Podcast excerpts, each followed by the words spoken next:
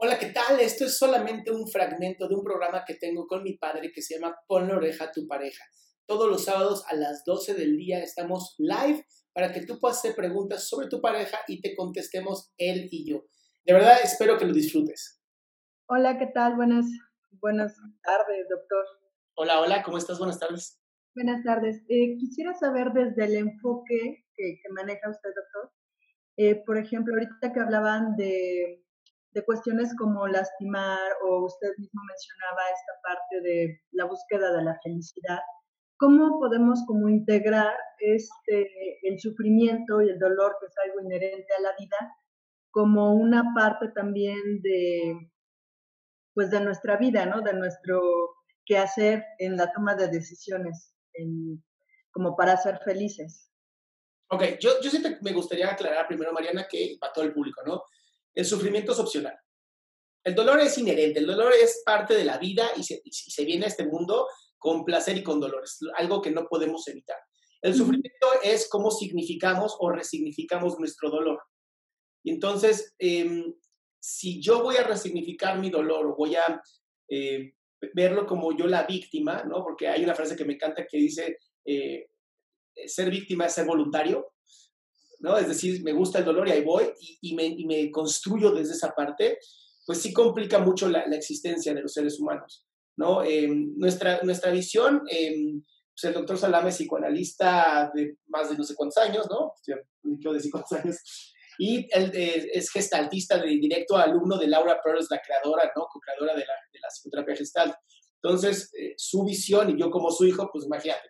Años y años y años de escuchar desarrollo emocional, desarrollo de psicoterapia y, y la visión gestáltica a mí me gusta mucho, la que, la que manejamos nosotros, ¿no? que es la visión gestáltica de Salama, porque pues, el creador es él, es mucho de la responsabilidad. O sea, todo tiene que ver con la responsabilidad. ¿Cómo me hago responsable de lo que estoy viviendo hoy? ¿Cómo respondo a lo que estoy viviendo hoy? ¿No? No, no echándole la culpa a, pues sí, tembló y se cayó mi casa y eso fue mi culpa. No, no, no. Es desde la parte lógica de darse cuenta de, ok, sí pasó, ¿qué puedo hacer yo? ¿Cómo respondo yo a esto? Sí, sí, esa parte me queda, me queda claro, ¿no? Como esta manera de reconstruir los eventos que suceden alrededor. Sin embargo, creo que también la, la vida por sí misma presenta situaciones dolorosas, ¿no? Y entonces, ¿cómo, cómo incorporarlas en este sentido? A ver, no entiendo la vida no, no presenta nada, la vida es la vida. No somos nosotros los que lo presentamos. Eh, pero, ¿a qué te refieres con los dolores, sufrimiento? Digamos, hay, hay eventos, por ejemplo, la muerte, ¿no? Es un evento que, que, sí, sin duda, como, como lo plantean, bueno, podemos resignificarlo y podemos sacarle un aprendizaje y no quedarnos en el sufrimiento, etcétera, ¿no? Sin embargo, en una primera instancia puede ser doloroso, ¿no? Entonces, desde, esta, desde, esta, desde este enfoque gestáltico que manejan, ¿cuál sería como esta, o cómo se le haría para resignificar este evento doloroso y que no se convierta en un sufrimiento, como decía Adrián?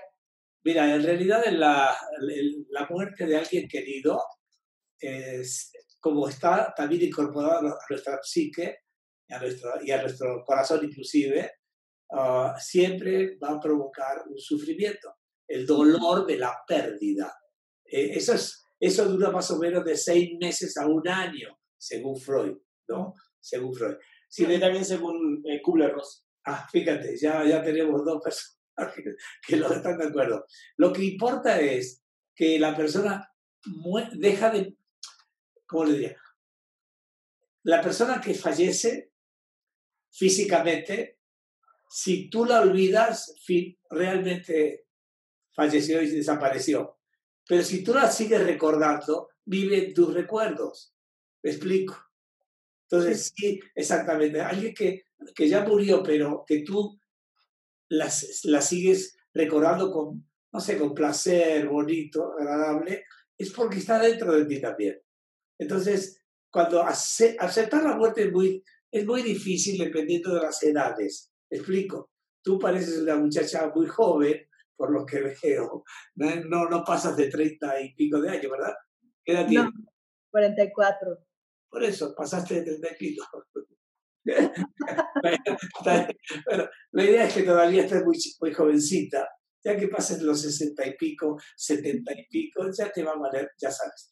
Entonces, lo, lo que importa es que la, la muerte sí implica, esa pérdida implica también el reconocer que tú también eres mortal. ¿Me explico? Y ahí es donde va la, la situación. Por otro lado, nadie muere a menos que lo olvides.